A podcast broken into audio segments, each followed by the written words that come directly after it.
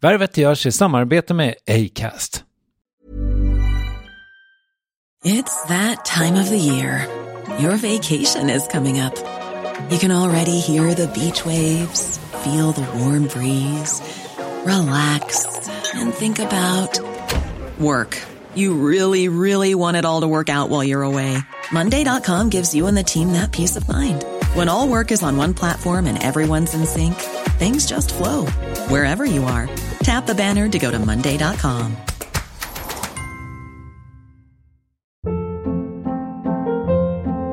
Hold up. What was that? Boring. No flavor. That was as bad as those leftovers you ate all week. Kiki Palmer here, and it's time to say hello to something fresh and guilt-free. Hello Fresh. Jazz up dinner with pecan-crusted chicken or garlic butter shrimp scampi. Now that's music to my mouth. Hello Fresh. Let's get this dinner party started. Discover all the delicious possibilities at hellofresh.com.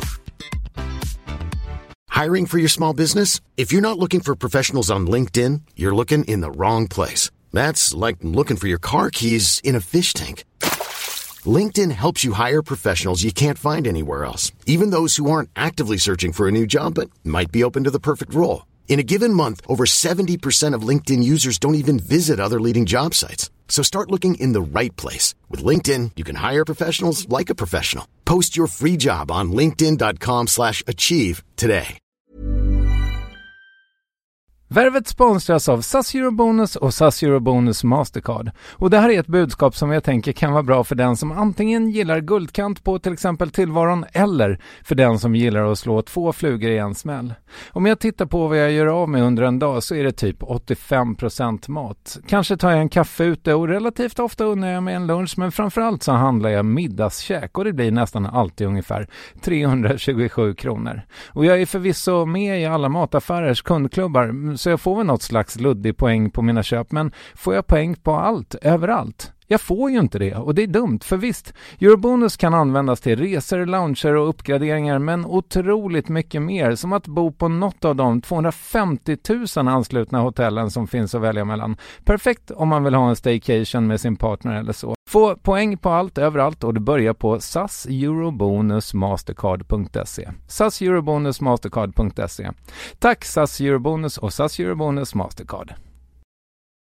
Jag tycker om när det går sakta och är stilla. om jag ska vara helt ärlig. Och så får jag liksom så här flashar av att vara jättesällskapssjuk. Så då är jag ute bland folk och springer runt. Och Mm. kanske det går fort. Men jag gillar att inte göra så mycket. Värvet. Värvet. Värvet. Värvet. Värvet. Värvet. Värvet. Värvet. Det här är det 170 avsnittet av Värvet. Jag heter Kristoffer Triumf och jag är glad att få välkomna två favoriter tillbaka. Våren, alltså årstiden, som jag håller för eh, en av de två, kanske tre bästa årstiderna. Det känns i alla fall som den är tillbaka. Jag hoppas det. Och Telenor som är tillbaka som sponsor för Värvet. Och vad har hänt sen sist då? Jo, de har dubblat surfmängden i nästan alla sina abonnemang, bara sådär. Där man förut hade 6 GB surf har man 12. Hade man 20 så får man Precis, 40, du förstår. Och du kanske tror att det här är dyrt, men det är det inte. Det kostar max lika mycket som förut. Så nu kan du som är Telenor-kund unna dig att ladda ner till exempel alla Värvet-avsnitt utan wifi. Din surfpott tål det liksom. Eller kolla på hundratals musikvideor på YouTube. Tack så hemskt mycket för det Telenor. Jag är ju kund så jag tackar och tar emot. Och tack för att ni är tillbaka som sponsor. Det känns fint att ni vill vara med igen. Det är ett härligt betyg till Värvet som medium. Och nu blir det musik.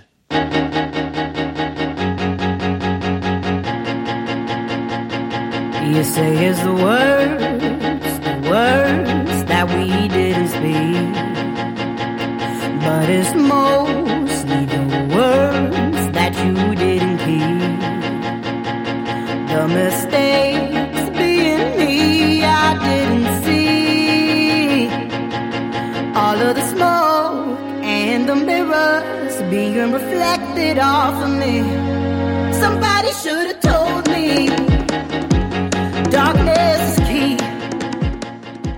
Det här är ett av spåren på Seinabo Boseis senaste EP, Formaudo, döpt efter hennes pappa som gick bort för ett par år sedan. Och den här fyraspåriga skivan släpptes för bara någon vecka sedan och ligger i skrivande, jag menar i talande stund, etta på svenska iTunes. Låten heter för övrigt Word, så den har gått på något slags super-repeat här hemma de senaste dagarna. Och trots att det bara gått ett och ett halvt år sedan Seinabo debuterade med den här låten There's a conclusion to my illusion, I assure you this. There's no end to this confusion if you let it wish you well. Sold to sell, highest bidders, can't you tell what you're getting? Och budskapet i den här låten till trots är hon ju 24 år, alltså ung. Men hon känns redan så sjukt etablerad som artist och hon har spelat på Later with Jules Holland i England och hos Conan O'Brien i USA. Och är det så att du lyssnar genom Acast-appen så kan du klicka på skärmen nu för att se hur det såg ut. Så, vad behöver du veta om Seinabo Bosei innan vi drar igång? Ja, att det förekommer en Oscar om en stund och med honom avses Lindros. Och Oscar Lindros kan du eh, möta i Värvet avsnitt 65 när du har lyssnat färdigt på det här. Andra namn som kan förekomma är Magnus Lidehäll, känd som ena halvan av Afasi Filthy. Eh, Salem Al Fakir, låtskrivare och artist. Vincent Pontare, alla de här är sjukt framgångsrika producenter och låtskrivare. Och så kan det vara bra också att veta att Seinabo Sey eh, hade en sån här konsert på Dramaten som har förekommit de senaste åren. Eh, och det efter att bara ha släppt två singlar typ. Och hon sålde givetvis ut. Men nu kör vi väl bara. Från ateljén den 2 april, Seinabo Bosei.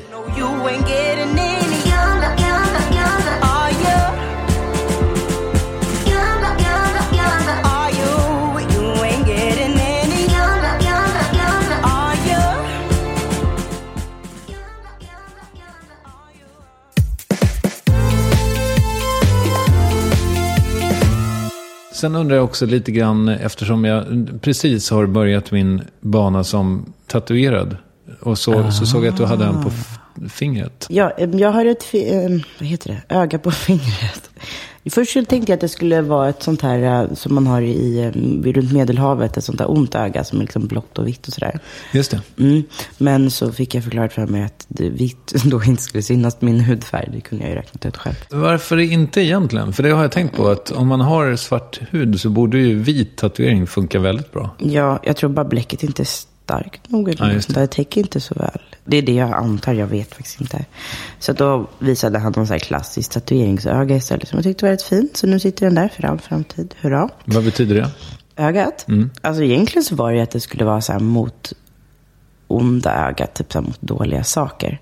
Men sen har jag också alltid ritat ögon så jag var liten. Jag vet inte, jag gillar ögon. Alltså det betyder inte så hemskt mycket. Är du en person som ritar mycket? Mm, nej, nej. Är småkluddar, men nej, inte längre. Tyvärr är så efter att man liksom börjat med sina iPhones och datorer. Så jag sitter inte med papper och penna så ofta. Jag önskar att jag kunde rita. Min mamma är bra på att rita, men inte jag. Okej. Ska så jag fortsätta? På Det var en tatuering. Tatueringshistorierna här. Jo, och sen runt min handled, samma hand, arm, hand. Ja. Står det Madeleine med ett litet hjärta som håller på att suddas ut. I lite mer så här klassisk tatueringsstil. Den här gjorde jag bara lite på feeling. Madeleine är min mamma. Och sen lite högre upp så står det fluorescent, vilket var min första tatuering. För att jag hade kollat på film. Eller för det första så ville jag bara veta hur det kändes. Och tatuera mig. Det var bara det det handlade om, hur ont det faktiskt kunde göra. Och sen så kollade jag på en film som heter Things We Lost in the Fire med typ Hailey Berry och någon latinamerikansk dude. Där pappan pratade med sonen och så tittade de på så självlysande lampor i en pool och så var de så här. Så undrade sonen vad det var som löser där. Så sa pappan att det var lampor som var självlysande, precis som sonen var. Det tyckte jag var så gulligt. Där är återigen en färgfråga, men där skulle du ju kunnat använda eh, Självlysande. blacklights. Ja. Oj, oj, oj. Nej, men jag kände, mm, nej, någon smak för det vara. Så att jag struntade i det. Ja. Var det slut på tatueringen där? Nej, sen har jag två på vänster sida på revbenet typ, där det står mina två bästa kompisars namn. Som den ena heter Katri Seinabo. Det är hon, de har två namn båda två. Och den andra heter Pamela Nora. Och jag har väldigt många goda vänner. Men de står där. Jag förstår. Mm. Är du färdig tatuerad? Nej, jag vill ha någon jättestor tatuering. Men jag vet inte var och när och hur jag ska börja med det och Ja, det gör- bestämma mig för. Men Det gör ju så ont, tänker jag. ja, fast det är lite det som är kul. Eller kul, men det är liksom en upplevelse på ett Mm. sätt också. Det gör ju väldigt ont i början och sen så slutar det göra ont. Man domnar bort på något sätt. Och så har man värsta konstverket på kroppen när man är klar. Ja, det är mäktigt. Mm, det är häftigt. När jag funderade på vad jag var mest nyfiken på med dig, så tänker jag att jag kan inte komma på någon som har fått så otroligt mycket beröm som du. Från start egentligen. Alltså du har ju, om man googlar dig så hittar man ju nästan bara superlativ och sådär. Och då funderar jag på om du kan ta in det. För du har, det, det låter på dig som att du kan ta in det. Fast jag undrar om det verkligen är sant. Mm, alltså det är ju en extremt bra fråga. Jag, jag vet inte vad det innebär att ta in det. Alltså det handlar väl om att jag är nöjd så länge jag känner att jag har gjort mitt bästa. Och det behöver jag inte en recension för att få veta. Det är mer en känsla i mig att jag har gjort, dragit saker till sin spets Så inte slappat gjort vad jag tror är mitt bästa. Liksom. Men jag önskar att jag kunde ta in det lite mer. Jag tror att det skulle vara lite lättare att ta sig igenom dagarna då på ett sätt. Alltså det är dubbelt för när folk frågar mig det där så jag har ju som tur var aldrig riktigt upplevt något annat. Så jag vet liksom inte riktigt. Men jag är också lite orolig för att det, när det tar slut, hur jag kommer. För det kommer det ju göra. Eller liksom, det finns, annars är det, finns det ingen balans i världen. Så att ta in det. Jag, alltså jag är såklart väldigt glad över att människor som jag respekterar tycker att jag har gjort någonting bra. Men eh, jag vaknar fortfarande till världens stökigaste lägenhet och hjärna. Och kommer snabbt ner på jorden. Faktiskt. Så en miljard goda recensioner gör, har inte gjort dig lycklig, eller? Nej. Alltså, när man gör musik så gör, eller jag gör musik för mig själv. Jag har inte räknat in att någon annan ska sitta och tycka om den. Jag vet inte. Det är liksom ingenting som är nödvändigt. Jag gillar att sjunga till människor för då ser jag att det, den reaktionen är så genuin. Det man ser i folks ögon, det tar jag till mig. Det känns em, som natur, någonting av naturen liksom. Som jag kan verkligen se och ta på. Men en recension. Alltså jag har nog bestämt mig för att jag ska sluta läsa dem. Överhuvudtaget. För att jag har kanske fått en två eller något. Eller all liten kritik jag får kommer jag också ihåg. Det var precis det jag undrade över. För Och att, det är rätt jobbigt. Så jag vill inte läsa det alls. Nej, för det spelar ingen roll hur framgångsrika människor man träffar. Det är alltid liksom, det, alltså en negativ tweet Exakt. verkar ändå fastna på något Det är sätt. nästan så här fotografiskt minne på sånt. Så att det är inte...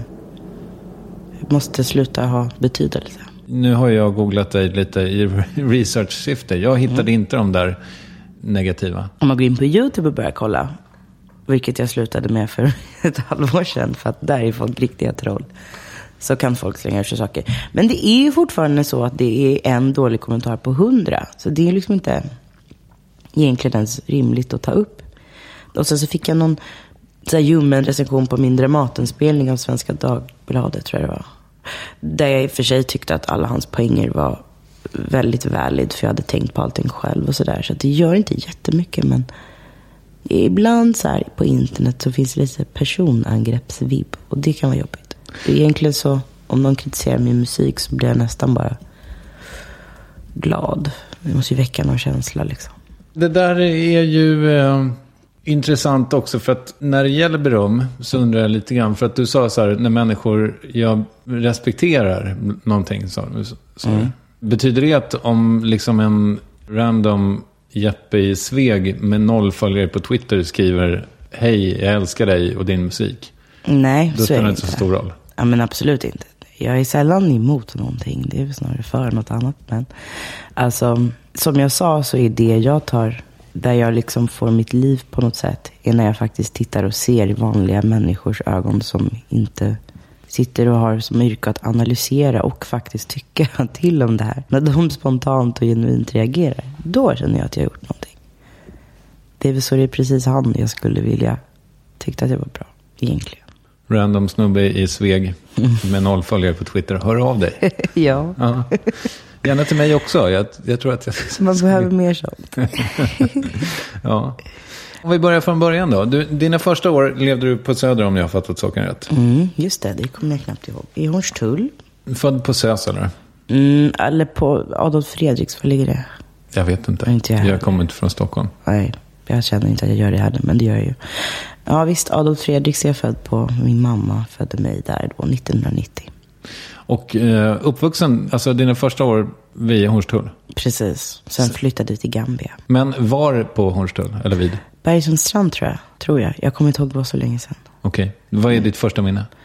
Jag vet inte om det är vilken som kommer först, men jag kommer ihåg att jag tittar upp på ett bord. Mamma sitter och solar i sånt här halvt solarium.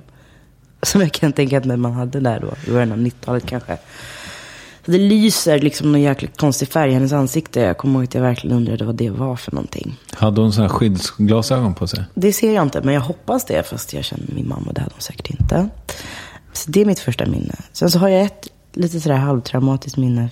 Att jag, jag hoppade i soffan och så slog jag i min panna i ett glasbord. Kanten på ett glasbord. Det är därför jag har ett hack här. Ah, okej. ärr. Ja, just det. Ja, det ser jag. Mm. Mm. Och det kommer jag ihåg. Men det var eh, nu när jag tänker på det antagligen verkligen efter. För det var i Halmstad. Ja, då var det ju typ, vad var det när du flyttade hit? Åtta? Mm. Typ så. Varför flyttade ni till Gambia? Nej, för min pappa är från Gambia. Och min morfar hade dött. så Mamma hade fått ett jättestort arv. Eller jättestort vet jag faktiskt inte om det var. Men det kändes så då. Och eh, så då tänkte mamma så här att nu gör vi något konstigt. Vad hade din morfar gjort för att tjäna ihop pengar? Gud vilken bra fråga. Han hade ett galleri i Halmstad. Han hade tidigare, det jag hållit på med typ, sälja bildelar på någon sån grossistnivå. Min morfar, det är högst oklart. Jag ser alltid honom som en person med pengar. Han liksom kom ifrån någon sån här överklassfamilj. Här så här, grossist Sundqvist. Men jag vet inte egentligen så mycket vad han jobbade med där på slutet. Men han hade ett galleri där bredvid folk, inte folkparken, parken inne i stan. Hur dålig jag är på det här. Halmstad. Mm, Ja, jag kan inte mitt Halmstad tyvärr. Inte jag Det är heller. dålig hjälp. märkligt. Men har du släktingar kvar? Alltså, hade han fler barn, din morfar? Min eh, mamma hade en storebror. Har en storebror. Han bor i Halmstad. Min mormor bor i Halmstad. Min mamma bor i Halmstad. Min lillebror och min lilla syster. Okej, så att eh, det är nästan bara du som är här, med andra ord. Ja. Eller kanske några av dina syskon inte bor där. Jag har syskon som inte har samma mamma som mig. Som bor här. Ah, okej. Så jag har en storebror och två stora systrar.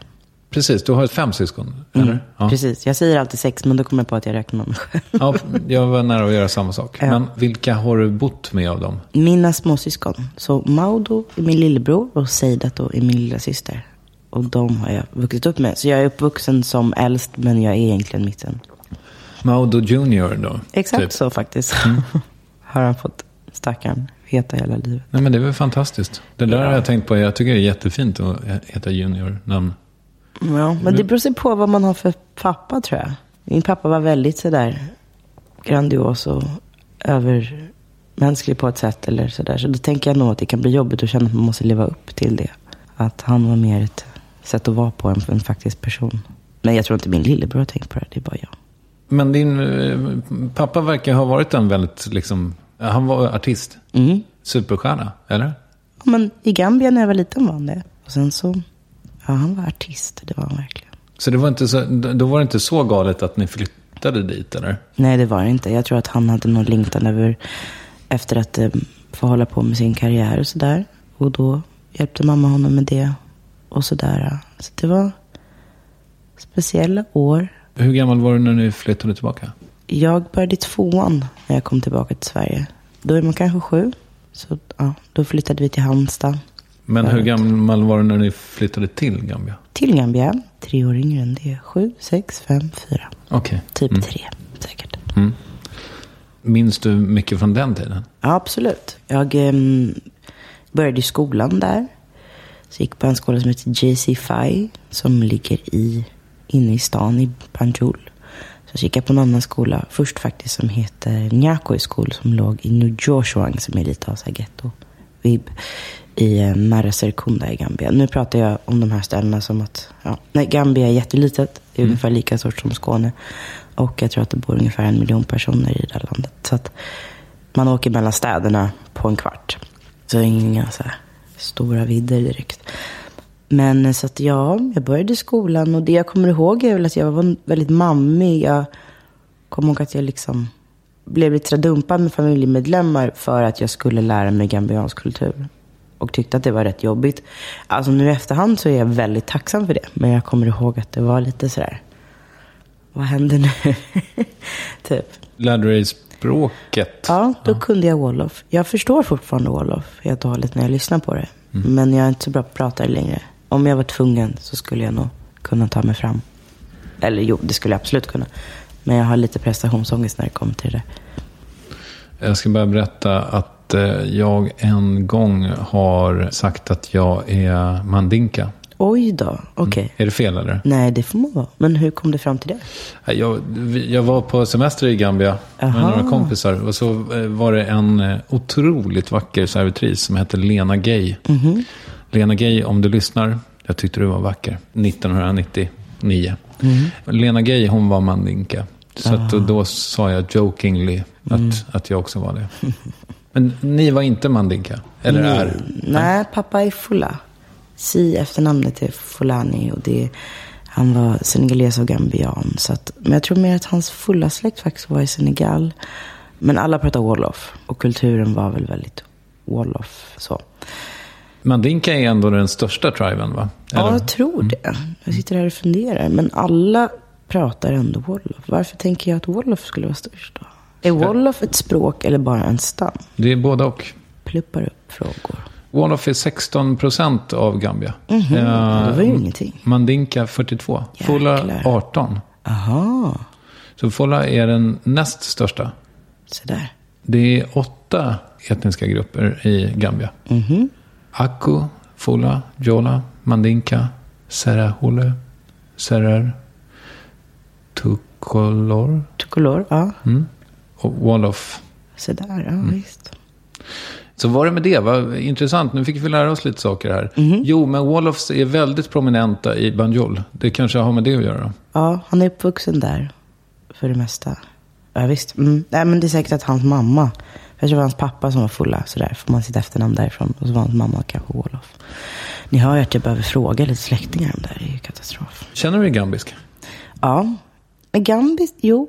Gambiansk kanske man säger. Mm. Nej, men jag bara funderade på om jag känner mig mer som att jag kom från Afrika. Eller om att jag, vilket är inte man egentligen ska säga. Nej, men jo, det är klart att jag känner att jag kommer från Gambia. Det gör jag absolut. Jag känner mig framförallt som en svart person, ofta. Det är väldigt skönt. Jag tror att jag känner någon trygghet i att jag vet att jag alltid kan flytta tillbaka dit. Och jag vet hur det funkar. Och det är varmt. Och det är nice.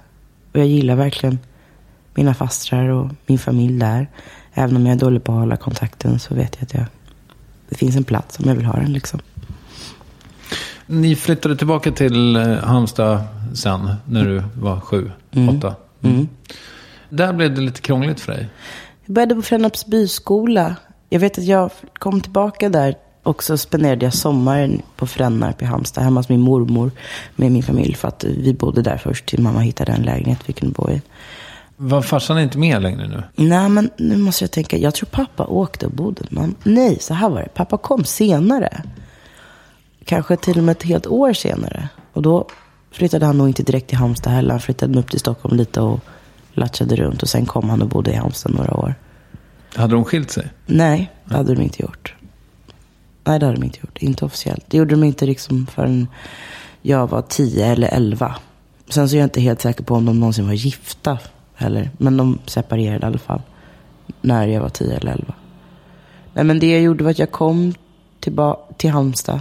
Och hade ju inga kompisar och ingenting att göra. Och tv helt plötsligt. Som jag inte riktigt hade haft i Gambia. Och eh, så då satt jag framför tvn hela sommaren och kollade på typ Days of Our Lives. Och fick äta mormors blomkålsgratäng med massa grädde och massa konstig mat som jag inte hade ätit på väldigt länge ju. Och gick upp säkert 15 kilo. Så när jag började skolan så var jag typ så här ett tjockt litet barn med ostyrigt hår från Afrika. Och det var liksom väldigt mycket med... Men jag fick aldrig vara med kände jag. Även om jag nu kan titta på det och sen tänka att jag nog inte var det mest mobbade barnet i klassen. Men jag kände aldrig att jag fick vara med och det var mycket prat om det. Så här konstigt egentligen. Vuxna lägger sig i saker liksom. Det låter väl som att det är bra att de gör det, eller? Ja, men Nej. fast på ett sätt så här. Om man har en grupp tjejer i en klass där tjejerna inte får vara med. Varför pratar man då om att hon ska få vara med i den gruppen som inte vill ha henne istället för att försöka lära det barnet att så här, kom, häng med de här. De kanske är softare. Eller typ så här, kom på något själv som... Alltså, förstår du vad jag menar? Så här, för att man vill ju, behöver ju inte... De där tjejerna skulle jag nog inte ha umgåtts med ändå. Liksom. Det blev inte bättre för att jag fick vara med, om man säger så. Eftersom att de inte ville ha mig från början. Var lite så. Men mamma förstod väl att det där inte var en bra grej och bestämde att jag skulle väl i alla fall försöka prova söka in till musikskola. Så då gjorde jag det när jag var tio, Östergårdsskolans musikklasser. Hade du sjungit hela tiden?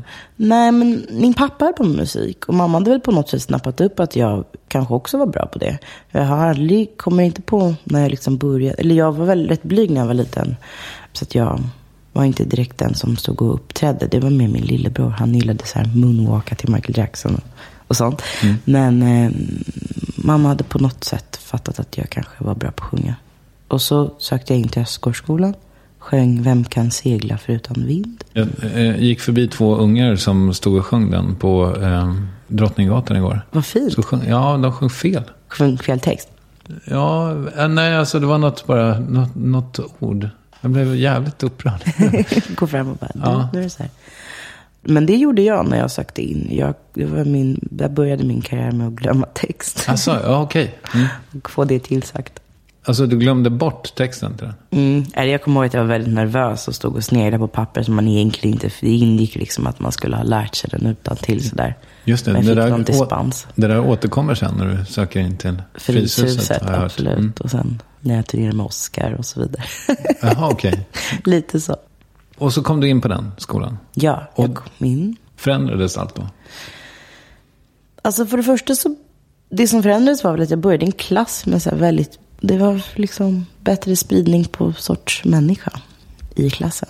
Och eh, det var lite folk som kom från, två tjejer som kom från Gambia. Två tvillingar, Aida och Karo, som jag liksom helt plötsligt hamnade i samma klass som.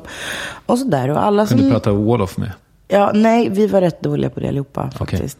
Men eh, och alla som är sådär snälla och töntiga nog och börja i musikklass, eller ja, är ju rätt snälla, precis som jag sa. Så det var kul. Fick en bra lärare som hette Birgitta Risbäck som var så här, hon liksom såg mig på något sätt kände jag. Och pratade alltid med mig efter skolan och sådär. Så att det förändrades absolut. Jag tänker mig att om man är sju, åtta år och flyttar till en ny stad så här, då vill man väl passa in. Mm. Började du prata Halmstadsdialekt och så? Nej, men jag tror att jag har haft två föräldrar som har varit väldigt sådär. Vi är här, men vi är inte här. Vi ska någon annanstans. Typ så. Min mamma pratade Stockholmsdialekt och jag pratade mycket engelska med min pappa. Så att jag började aldrig med det. Och det har alltid varit sådär att det har varit en bra sak att vara annorlunda i min familj ändå. På ett sätt. Så att jag har aldrig riktigt, riktigt känt att det var viktigt. Jag fick det väldigt tidigt förklarat för mig att vi till exempel inte hade råd med vissa saker. Så det blir inga kläder som det är liksom, det var lite så här, nej, det där händer inte. De där konstiga jeansen kan du vilja ha. Men de kommer du inte få. Du fokuserar på något annat.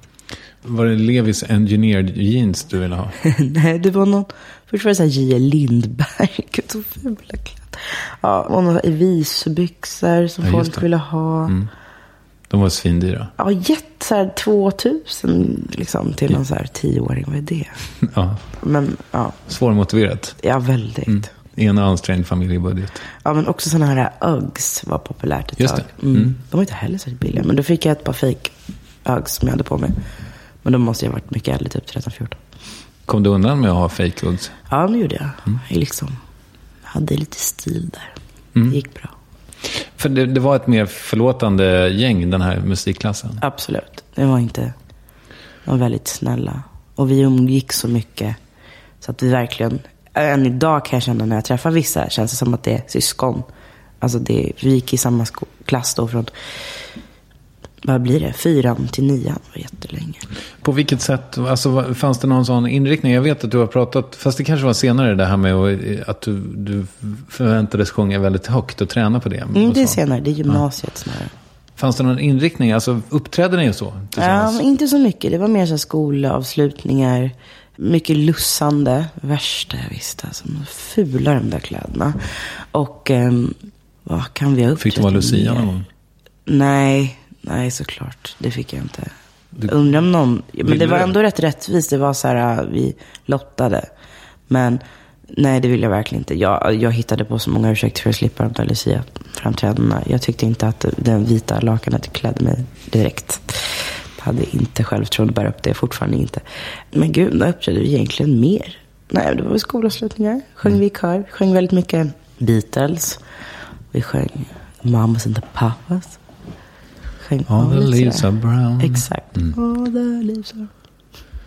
När du ser tillbaka på tiden i Halmstad, för du, du har inte flyttat tillbaka dit liksom sen du började i gymnasiet va? Nej, en snabbis för att jag absolut var tvungen.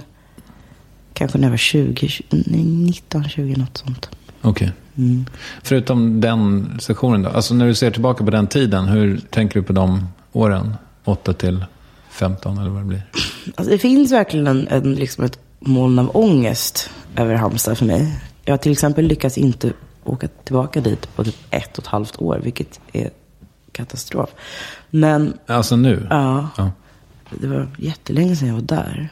Och jag gick runt mycket, lyssnade på min, så här, först Walkman, sen iPod. Och gick i skolan med allt vad det innebär. Det var kul. Men kände liksom alltid att jag ville därifrån. Så att jag kände mig aldrig riktigt hemma. Men det hade ju du fått lära dig hemifrån. Att du skulle därifrån. Ja, exakt så. Alltså när man får lära sig det från när man är liten. Var, alltså, var, fanns det någon plats liksom? Eller var det bara det att ni skulle vidare? Nej, men jag ville flytta till Stockholm. Det var steg ett. Var det samma sak alltså, från när du var liten? Att er familj skulle till Stockholm? Alltså, var det det som var nirvana? Nej, Nirvana för mina föräldrar var Gambia. Okej. Det är alltid det hela tiden. Jag pratade med min mamma senast igår. Hade hon en orimlig vision om att hon skulle åka bo i Gambia hela sommaren. Men eh, Hon älskar Gambia. ja, hon tycker om, eller det är lite, nu för tiden så är det lite så här varannan dag. Ibland vill hon också till New York. Jag blir förvirrad. Hur gammal är din mamma? Förlåt. Min mamma 50. är väl eh, men 50. Hon fyllde 50 förra året. Ungt. Ja. Fast du är också ung. Jo, Ja, kan man väl säga. Ja, förlåt. nej, det är lugnt. Vad var frågan? Nu tappade jag. Nej, Egentligen var det väl vart var, Vart man skulle hamna. Mm. Mm. nej, men fortfarande Gambia tror jag. Jag då som ung och ville vara lite ville bara till det, det som var närmast störst. Så jag ville till Stockholm. Här bodde mina kusiner och eh, mina stora systrar som var mina största idoler som jag inte kände i mitt huvud. Liksom, som jag verkligen ville lära känna. Pappa till slut hamnade också här. Så då var det så här, nu måste jag ta mig dit. Men eh, nu så märker jag att jag har inte så mycket tydlig bild av mitt liv förutom när jag blir gammal och då vill jag bo i Gambia. Okej. Mm. Så att jag har väl samma mål som mina föräldrar. Hur mår Gambia egentligen? Extremt dåligt. Jag är inte så påläst på det som jag borde vara.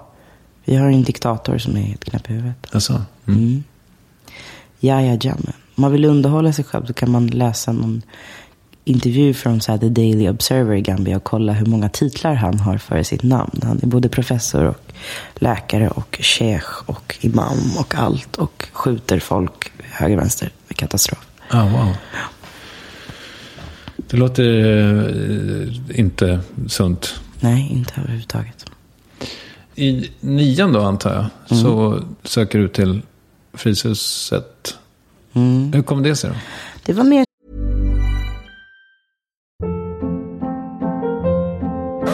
Hold up. What was that? Boring. No flavor. That was as bad as those leftovers you ate all week. Kiki Palmer here, and it's time to say hello to something fresh and guilt-free. Hello Fresh. Jazz up dinner with pecan-crusted chicken or garlic butter shrimp scampi. Now that's music to my mouth. Hello Fresh. Let's get this dinner party started. Discover all the delicious possibilities at hellofresh.com. Hiring for your small business? If you're not looking for professionals on LinkedIn, you're looking in the wrong place. That's like looking for your car keys in a fish tank. LinkedIn helps you hire professionals you can't find anywhere else, even those who aren't actively searching for a new job but might be open to the perfect role. In a given month, over 70% of LinkedIn users don't even visit other leading job sites. So start looking in the right place. With LinkedIn, you can hire professionals like a professional. Post your free job on linkedin.com slash achieve today.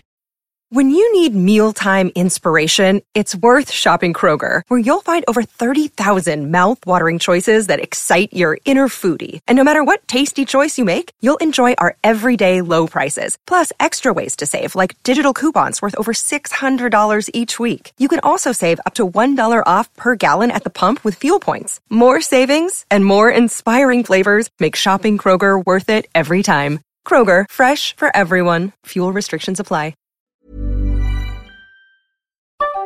Yes, ny sponsor. Värvet presenteras i samarbete med Svea Bank. Och jag menar inte att ta ner stämningen, men dessvärre är ju lågkonjunkturen här, vilket innebär att de flesta branscher har det tufft och också väldigt många privatpersoner.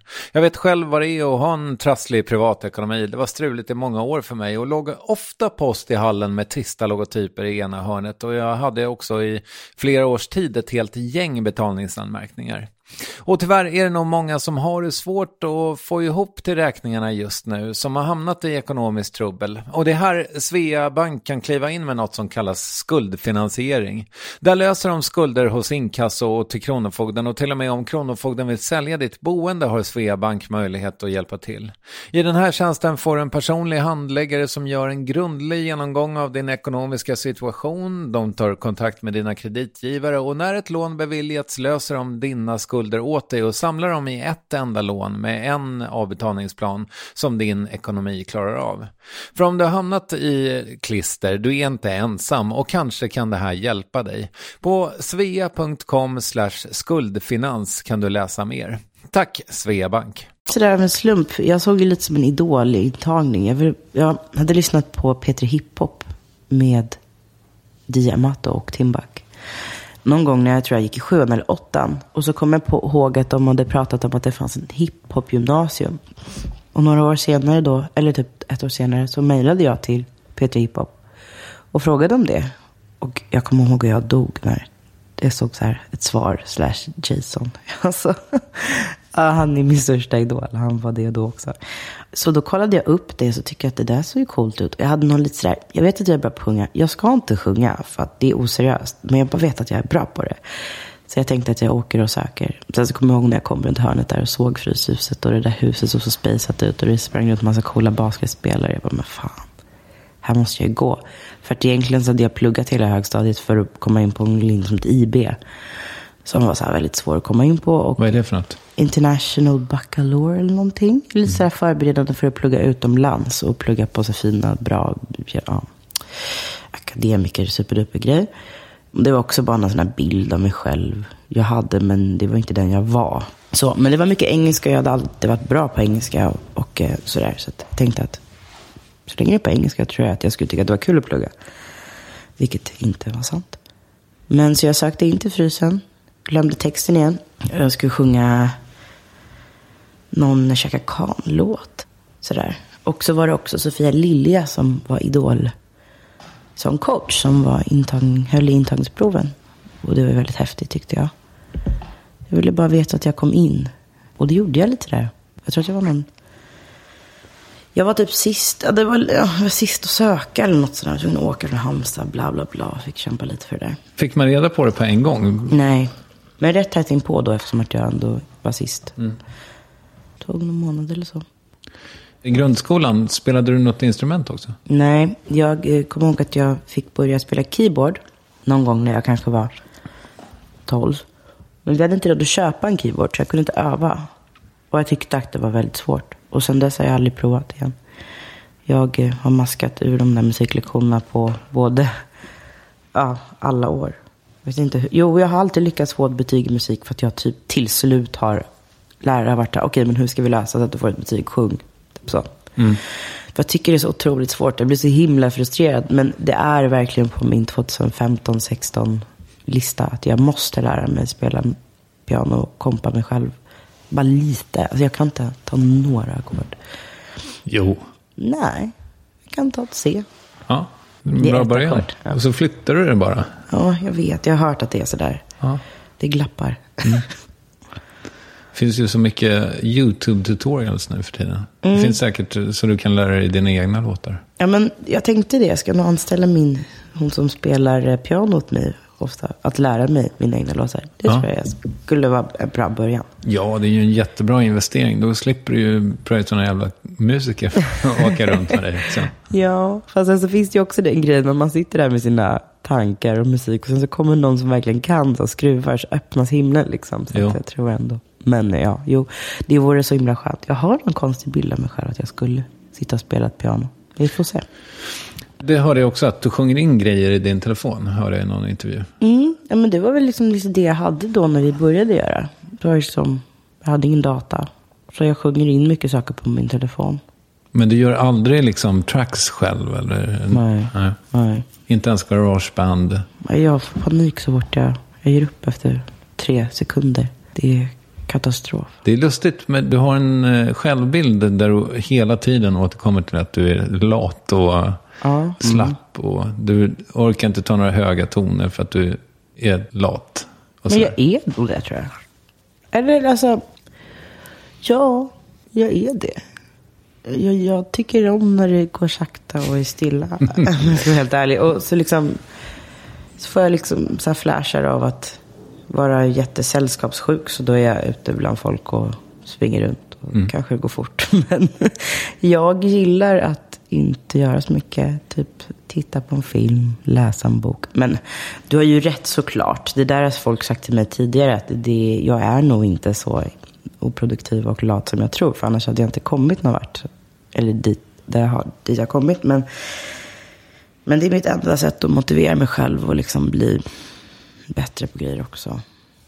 Jag vet inte. När man tittar på YouTube-filmer med din farsa så känns det som att han har ju, hade ju inte det riktigt. Alltså det, eller? För han känns så här energisk och, ja, jag vet Fast han, Väldigt- det, var, det var han på scen, Ja. till exempel. Han var väldigt social och sådär, men han var inte den som liksom, han var ju en softare. Okej, ja. Han tog det också jävligt lugnt alltså. Eller liksom en tänkare tror jag. Mm. Han satt, eh, han hade ingen sån där, eh, jag måste måla om, jag måste göra saker hela tiden. Det, det måste jag inte. Väldigt odampig familj, eller? Fast nej, alltså, det är olika för att jag är väldigt rastlös på ett sätt också. Alltså, jag behöver liksom, men jag är inte så praktisk. Alltså, jag, jag, jag behöver inte städa eller liksom, så springa runt. eh, Ja. Men jag, jag kan bli rädd, rastlös i ja, huvudet. Jag vet inte om det här, om du förstår vad jag menar. Jo, men det tror jag. Jag är inte så fysiskt aktiv. Så. Vad gör du med rastlösheten då? Alltså, vad, Alltså jag bedövar den mycket med att göra exakt samma saker hela jävla tiden. så som? umgås med kompisar, hänga ute. Så här, dumheter. Inte dumheter, det är inte så farligt, det får man väl göra. Men ja, Nu chansar jag bara. Nu tar jag din telefon här. ja. Vad har du för kod? 90-10. Vad ska du göra? Jag ska bara titta vad du har för...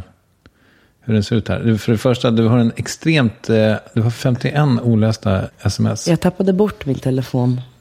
Min nya telefon förra veckan faktiskt. Aha, okej. Nu ska vi se här. Du har Master Tour, vad är det för något? Det är en app där min turnéledare kan lägga in all information när vi är på turné. Den är skitbra. Vad är White Noise för något? Det är, det är så brus som min syster som har genomgått en ADHD-utredning har fått tipsat för sig att det är bra för att fokusera. Och det funkar väldigt bra för mig också. Den enda gången när jag kan riktigt tänka är när jag, upplever jag är när jag står i duschen. Och det är för att det liksom är någonting som avleder mina tankar. Ja, just det. Så att man kastar på det där så låter det bara psh, och det gör det lättare för mig att tänka. Använder du den när du skriver? Nej, och jag skriver inte så ofta heller för övrigt. Så att jag vet knappt vad jag gör skriver. Freeletics. Det vet jag inte vad det är. Tryck på den och kolla. Säkert någon sån här hälsodumheter, fick feeling. Ja, det låter så. Mm. Becoming a free athlete is tough. But you have ja, to... ja. Det där är min eh, MDs eh, app. Han typ tränar där på turné typ 20 minuter varje dag. Alltså han har blivit så vältränad. Så fick jag för mig att jag också skulle börja göra det. Vem? Din... MD, eh, Music Director. Ah, okej. Marcus Jägerstedt heter han. Mhm, jag förstår. Du har inte så mycket spel här och så. Nej, jag spelar inte spel. Nej, det är bra. Är det bra? Ja, det tycker jag. Random, där ligger SL, Dagens Nyheter. Relax, den har jag också haft. Ja. Mm. Och Taxi Stockholm. Det där var ju en ypperlig grej. Kolla vem folk är.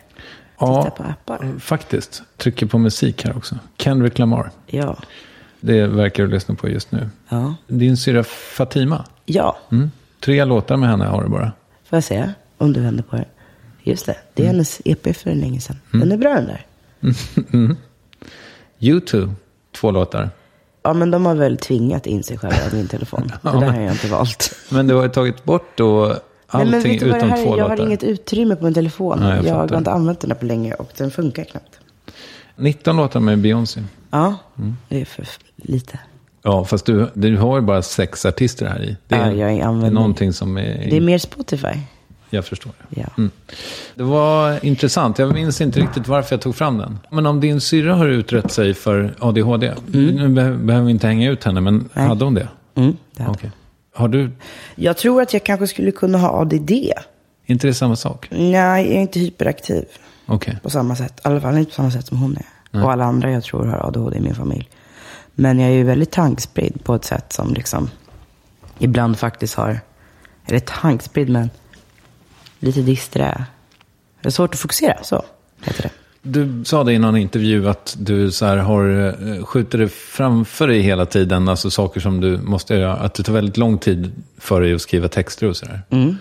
Har det med det här att göra? Ja, det tror jag absolut.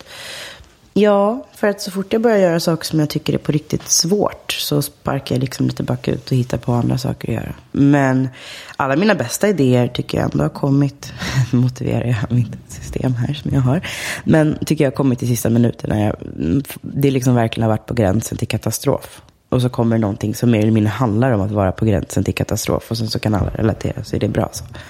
Liksom. Så att jag skjuter upp allting och jag tycker att det är roligt att göra roliga, lätta saker. Vilket det inte är att skriva. Men jag är alltid som nöjdast, liksom, när jag känner mig som bäst och som att jag har gjort. Jag känner mig duktig när jag har skrivit klart någonting. Är texterna alltid dina? Ja, jag får lite hjälp på något ord här och där om jag vill. Men jag skriver det allt själv. Måste det vara så? Nej, Pistols at Dawn till exempel. Det är nog den låten som jag har samarbetat på text mest med. Så jag har skrivit tillsammans med Vincent Pontare. Säkert att Salm också har kommit med några ord sådär. Hear the wind calling me to leave this place. Yet here we are standing ground face to face. This burning sky witnessed the greatest of love. Now it waits patiently to draw from our blood. The time has come to show and prove for being one. With all you thought you knew coming undone? Men det handlar om att jag inte tycker om att förklara vad jag menar. För då blir det så oglamoröst. Och jag har svårt också för att göra det för att jag tycker att det är pinsamt. Så att jag skriver helst själv. Och det är därför det tar så lång tid. Men jag måste lära mig att hitta någon som jag kan skriva med som jag inte tycker att det är så pinsamt att skriva med. För att jag kan inte vara så här oeffektiv. För det går, alltså det är alltid du som är trånga sektorn, eller vadå? Det är alltid du som är lång, lång de andra du jobbar med är snabbare liksom, eller? Ja, det är det. Har du massa sådana Magnus Lide, Hell, eh, liksom, har du massa grunder till, från honom som du egentligen borde skriva på istället för att sitta här? Inte nu längre. nej? Jag hade det i tre år. Men nu känner jag mig rätt klar.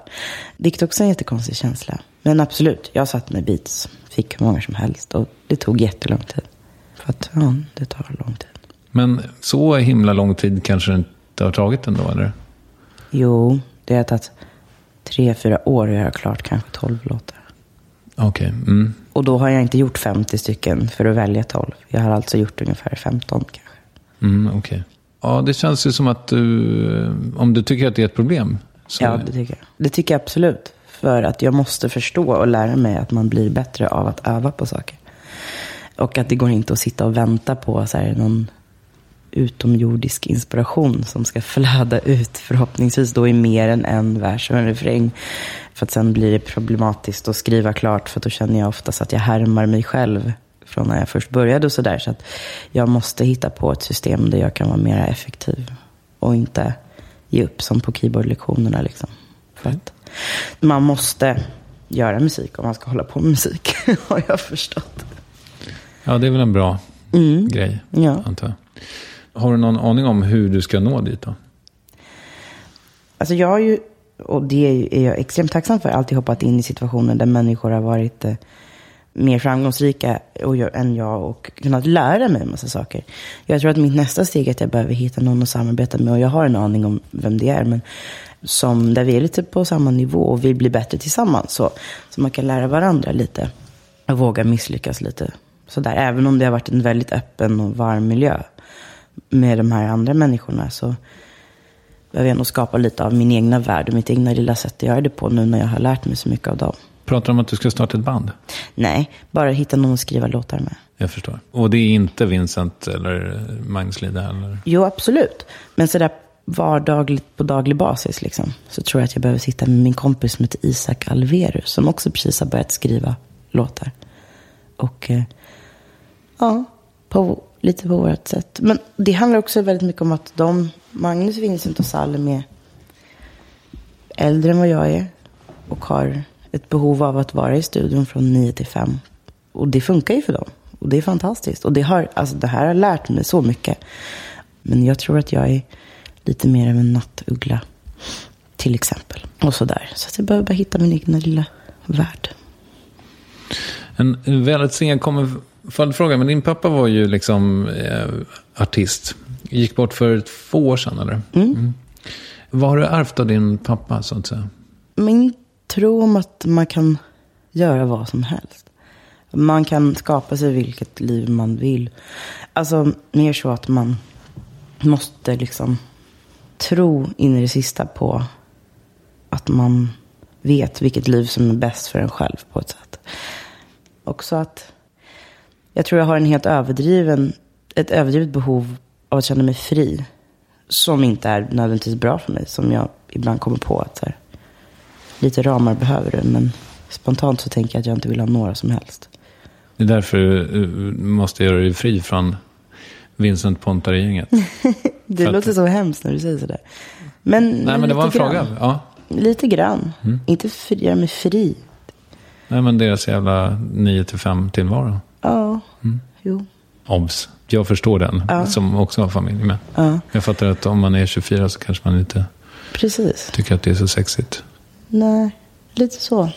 Det har jag lärt mig av min pappa. Var det jobbigt för dig att komma hit klockan 10? Ja, absolut. När hade du velat komma hit? Sex kanske? Okej. Ja. Nej, men jag är också, nu är jag är lite jetlaggad. En vecka senare, för jag var i Texas. Mm. Tror jag. Vad gjorde du där? Det var därför. Jag sjöng på en festival som heter South by Southwest. Sex gånger. Sju kanske.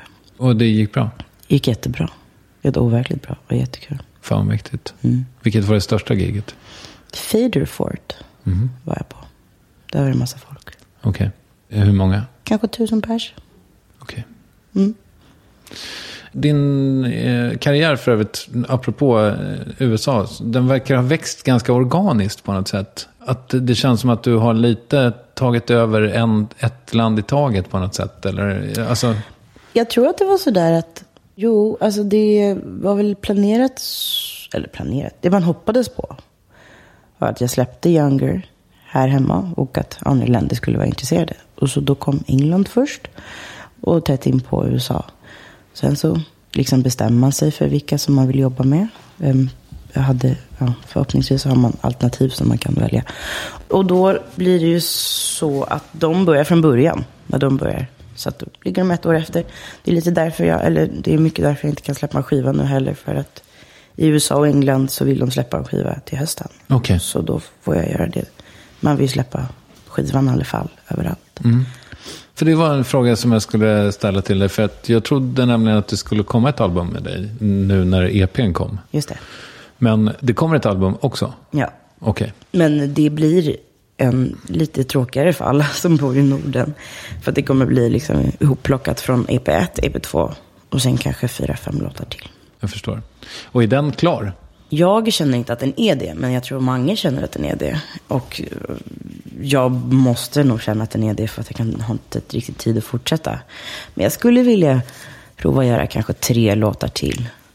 Men den är typ klar. Alltså vadå, vill han inte, tycker han att den är Nej, men han tycker att det är... good, good enough? Ja, men det är den säkert också. Det är bara jag som har några idéer till som jag skulle vilja prova. Jag har till exempel ingen låt med någon annan. Alltså med eh, En duett. någon duett eller något future. Och jag skulle komma på någon bra sån. Det hade varit roligt att få till. Men vem skulle du göra en duett med då? I en drömvärld så skulle jag vilja, vilket jag i och för sig lever i, med CeeLo Okej. Mm. Green. Jag skulle älska om Mos Def rappade på en låt. Det är en eh, viss nivå vi pratar om. ja, varför inte? Ja, ja, herregud. Ja, men det är väl jättebra. Mm. Dream big. Men det är väl det jag fått av min pappa. Jag tänker nog så här, tänk om jag kunde flyga. Mer än någonting annat. Det är jättebra. Också för att jag inte riktigt förstår poängen med att inte tänka. Man hamnar ju alltid, alltid någonstans i mitten. Kan man lika gärna sätta målet skyhögt. Alltså, så. Dessutom, jag menar, Younger var väl ändå en otrolig superhit. Den måste jag ha satt dig på kartan. Du har ändå varit på i väldigt stora sammanhang. Mm. Jo, vars, det gick bra för den låten. Det gick nog ännu bättre för remixen av den låten, om jag ska vara helt ärlig, än den faktiska låten. Och i em, kontrast till en Billboard-hitlåt, med det sagt, inte för att det är målet, men jag kan gilla tanken av att så många människor kan ha fått lyssna på någonting som man har skapat. Så är det ju inte ens i närheten. Så det finns fortfarande såklart hysteriskt mycket mer att uppnå. Ja, ja. Men du, eh, det är en fin egenskap i alla fall. Din mamma, Madeleine, jobbar som... Ingenting just nu. Hon eh, jobbade med att sälja annonser till en hemsida i några år. För typ tre år sedan. Sen så jobbade hon för mycket och var tvungen att sluta med det. Och hon har inte jobbat med något annat än det där lilla jobbet att vara trebarnsmamma. På olika sätt i hela mitt liv. Vad har du ärvt av henne? Om man får säga att man själv är snäll, vilket jag tror att man får. Det tycker jag. så tror jag att jag har fått det av mamma. Hon är väldigt osjälvisk. Tyvärr också kanske mitt dåliga självförtroende, tror jag. Att jag behöver, i vissa rum, oftast när det är faktiskt män som sitter i rummet, så behöver jag liksom lite bekräftelse på att det jag säger är smart på ett sätt. Tror jag har fått från henne. Hon är väldigt försiktig och väldigt, eh, väldigt snäll. Så. Jag har tänkt på det väldigt mycket. För att länge så har min liksom, bild av att vara stark varit min pappa. Och jag har nu när jag blir äldre liksom börjat reflektera lite över nyanserna i det där. Och vad styrka faktiskt är. Ja, vad är styrka? Det är jag väldigt nyfiken på. Alltså jag skulle vilja tycka att den ultimata styrkan är att kunna känna empati med människor. Känna av ett rum och känna vad människor behöver. Det är ju en superkraft liksom. Och den informationen kan man ju använda till vad som helst. Typ så. så det tänker jag är en styrka. Att lyssna snarare än att prata och sådär. Och kunna faktiskt höra vad folk säger. Och det behöver man ju liksom lägga sina associationer och egon åt sidan för att verkligen höra var människor kommer ifrån. Och det var min mamma väldigt bra på. Det tror jag inte är något hon ger sig själv cred för. Det ingår också i hennes sätt att vara på. Att hon ser inte det själv. Liksom. Men jag har börjat verkligen förstå och se att det inte är, måste nödvändigtvis är en här manlig, högljudd tonårspojke-vibb som är att vara stark. Eller att vara, våga. Så. Men att vara självklar, liksom, som du är när du sjunger. Är det eh, styrka? Jag tror att det finns styrka i att våga berätta ärligt. Och det är styrka att våga kommunicera från en scen. Om man verkligen gör det. Men nej, det kan lika gärna vara lika mycket teater som något annat. Kan du låtsas liksom? Kan du fejka? Absolut.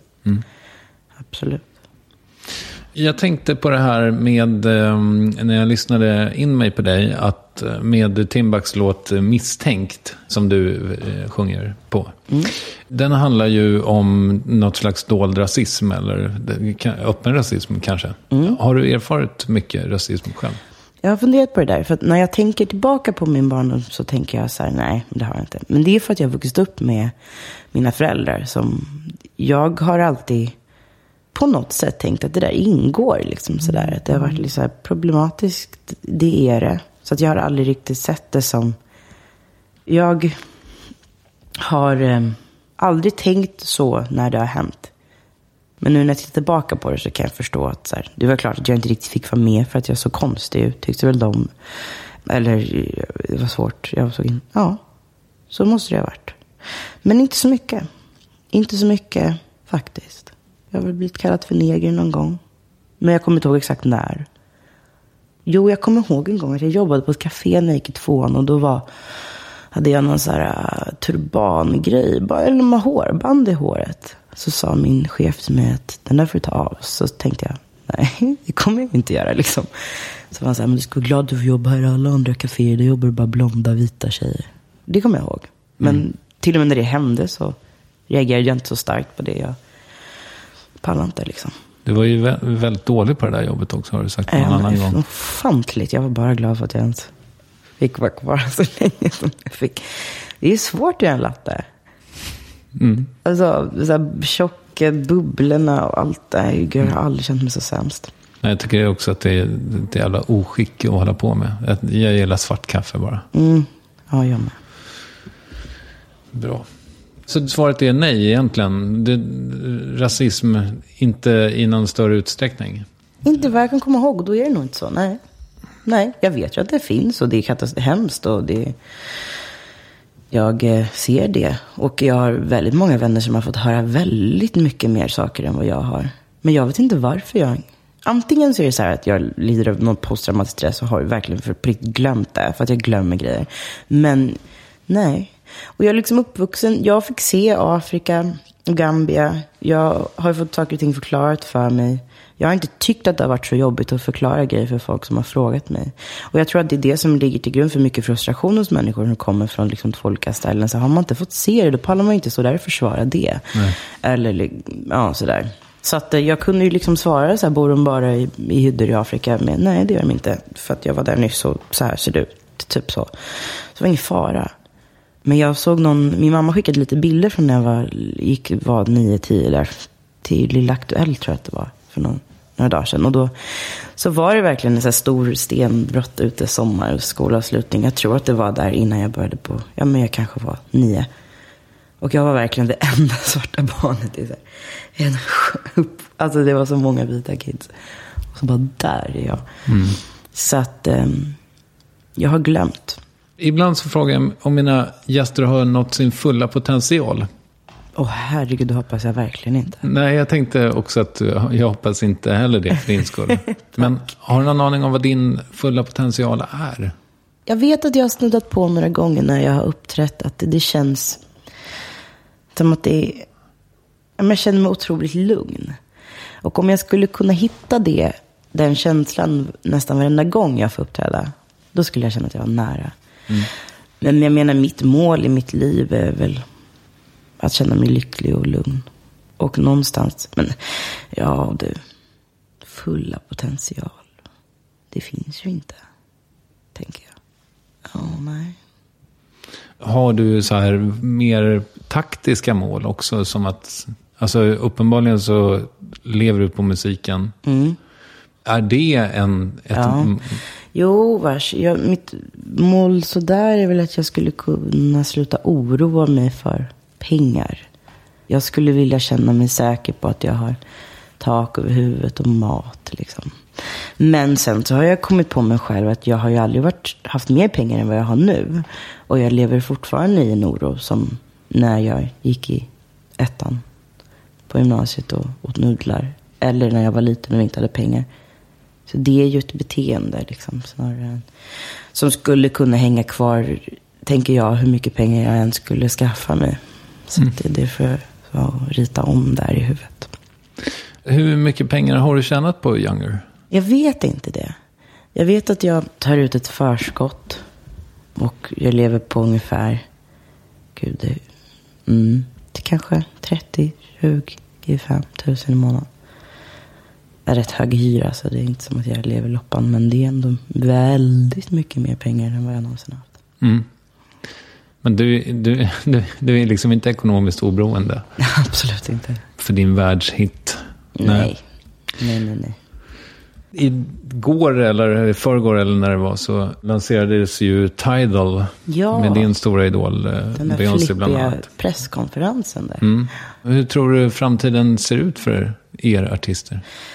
Alltså tänkte på det precis innan den presskonferensen var sådär att vad fan har hänt med musik egentligen liksom? Jag lyssnar inte på musik längre, jag värnar inte så mycket om så här, populärkultur. Det tar, jag ger saker jättelite och det har nästan blivit lite sådär häftigt att bara ge saker i 30 sekunder för att ja, det är det lyssnaren ger. Alltså det är liksom så här i musikbranschen. Kolla här nu, ja nej. Jag hoppas att det går åt det hållet som de försöker styra det. Det är väl att så här, artisterna och musikerna i sig ska ha en del av företaget och kontrollera det. Så måste det vara, för det, det har ju spårat ur lite kan jag känna. Eller det som jag tänkte på var att jag satt och lyssnade på Alicia Keys första skiva. Och så lyssnade jag på Destiny's Child-skivan som var den där vita Independent Women. Ja, men liksom när de började bli riktigt kända. Och så tänkte jag, gud vilken smal musik det här var. Det var verkligen R&B, hiphop eller soul och det var så här jättesmalt. Så tänkte jag, fan vad fett att man kunde bli världskänd på att göra så smal musik då. Och det var inte så länge sedan. Så att det har blivit, jag tycker, alltså jag hänger på tåget och tycker att det är kul att sjunga med. Men jag, det är nog bra med lite sådana där äh, utropstecken. Bara, kan vi titta vad som händer nu här när liksom Lady Gaga får typ 50 kronor i så här Spotify-avräkning någon gång. Nu har de ju säkert ändrat på det och sådär. Men det är ju lite förvirrat faktiskt. Du återkommer ju ofta till hiphopen och Timbuk. Är Timbuk din största idol? Alltså vet du, på ja det tror jag. För, eller han är den som har hängt med mig, känts närmast på ett sätt. Där de här Beyoncé och alla andra såklart har varit liksom seriefigurerna i periferin där borta som, som jag har velat vara som. Så har Jason alltid varit den som har varit här brun, gjort bra musik och pratat väl och så här känts som att han har funnits i min liksom vardag på något sätt. Därför så har jag jättesvårt för att prata med honom när jag träffar honom och sådär. Jag, liksom, jag vägrar också, att jag vill inte bli för bra kompis med honom. Jag vill att han ska vara så här, någon symbol där borta. Nej men jag tycker han är helt fantastisk. Och jag älskar att han är så bra på att prata. Det skulle jag vilja bli någon dag. Han är så bra retoriker. Har du eh, så här lite akademikerkomplex nästan? Absolut. Vid din unga ålder? Ja, det har jag. Jag ville bli... Eh, i, jag, först ville jag bli jurist, sen ville jag bli advokat. Bestämde mig för. Sen så ville jag bli egyptolog, eh, historiker, konstvetare. Jag ville gå på Yale och Harvard och, och sådär. Och det vill jag typ fortfarande, men kommer aldrig ske. Så att, eh, absolut akademikerkomplex. Jag ville hemskt gärna bara inte hålla på med det här flummiga yrket som jag, min pappa höll på med också. Du vill inte det? Nej, nej, nej. Men nu har du caved in. Ja, Och nu känns det okej? eller? ja typ. Jag förstår. Men hur är du som rappare? Det har jag aldrig reflekterat över. Jag kan inte rappa. Jag kan rappa med. Men jag kan, gud, jag kan inte rappa. Det är liksom ett helt annat ton. Det är svårt. Jag tycker det är svårt. Jag kan inte rappa. kommer aldrig ske. Kan du hela texten till någon låt? Någon rapplåt? Mm. jag kan Alla vill till himlen. Jag kan eh, 99 problems med GC. Mm. Jag kan en uppsjö Mos Def-låtar. Rätt många Common-låtar också. Ska vi se här. Ska du testa? Bad for you son, I got 99 problems but a bitch ain't one. Hit me. Cat patrol. Okej, jag kanske ljög nu. Casket closed. What kind of fact are those? Nej, så oseriöst. Ja, men det, det var. Jag och min lillebror brukade rappa med på slutet där när han är såhär, son do you know what I'm stopping you for? Cause I'm young and black and my hat's real low. Do I look like a Mario? Sir? I don't know. Ja, ja det är kul att det är. Också Eat Mile, Eminem-låten där en gång i tiden. ja. Vill du rekommendera något? Att vara snäll mot sig själv, det övar jag på hela tiden. Det är ju något av det svåraste. Man kan ju behandla andra som man själv blir behandlad, men också behandla sig själv som man vill bli behandlad. Det gör man ju väldigt sällan. Ju, jag. Har du några e- faktiska exempel på hur du menar? Ja, men man, jag kan vara väldigt hård mot mig själv och bara, nej nu. Men jag säger saker till mig själv i huvudet som jag aldrig skulle säga till någon annan. Och Så har, som? idag var du ful eller det där var inte bra nog och nu sjöng du falskt en ton på en timme. Fokusera gärna på det. Typ sådana saker. Eller, eh, gud vilken dålig människa du är för att du inte har tvättat dina kläder. Det är ju talande för vem du är. och så vidare. Du ser hel och ren ut. i- Tycker jag. Har du Ja. sett mina naglar? Kolla. Ja, Bra representation. jag förstår. Nej, men jag överdriver. Ja, men sådär. Så att, ehm, jag tror att om man börjar där så blir man också snällare mot andra per automatik. Vilken jättebra rekommendation. Vem tycker du att jag ska intervjua i Värvet? Mm, det där har jag funderat på. Jag har rätt många. Alltså, jag kunde inte riktigt bestämma mig mellan Stor, som är rappare, geni, och Salma Al Fakir. Så jag tycker jag ska intervjua båda två. Jättebra. Ja. Stort tack för att du tog dig tid. Här. Tack för att jag fick prata.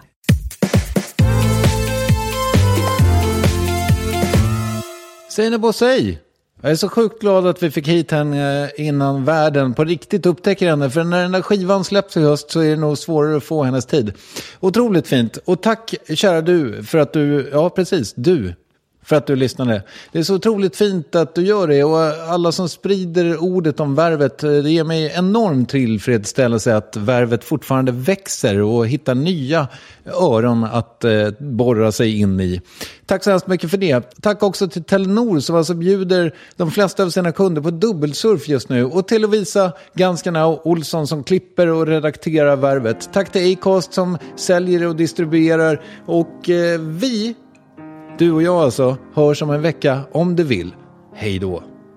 We're a thousand miles from comfort. We have traveled land and sea. But as long as you are with me, there's no place I'd rather be.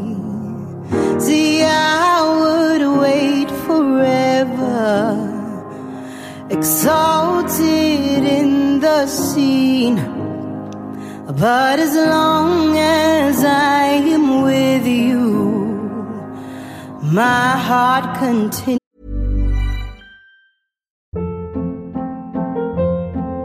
Hold up. What was that? Boring. No flavor. That was as bad as those leftovers you ate all week. Kiki Palmer here, and it's time to say hello to something fresh and guilt-free. Hello Fresh. Jazz up dinner with pecan-crusted chicken or garlic butter shrimp scampi. Now that's music to my mouth. Hello Fresh. Let's get this dinner party started. Discover all the delicious possibilities at hellofresh.com.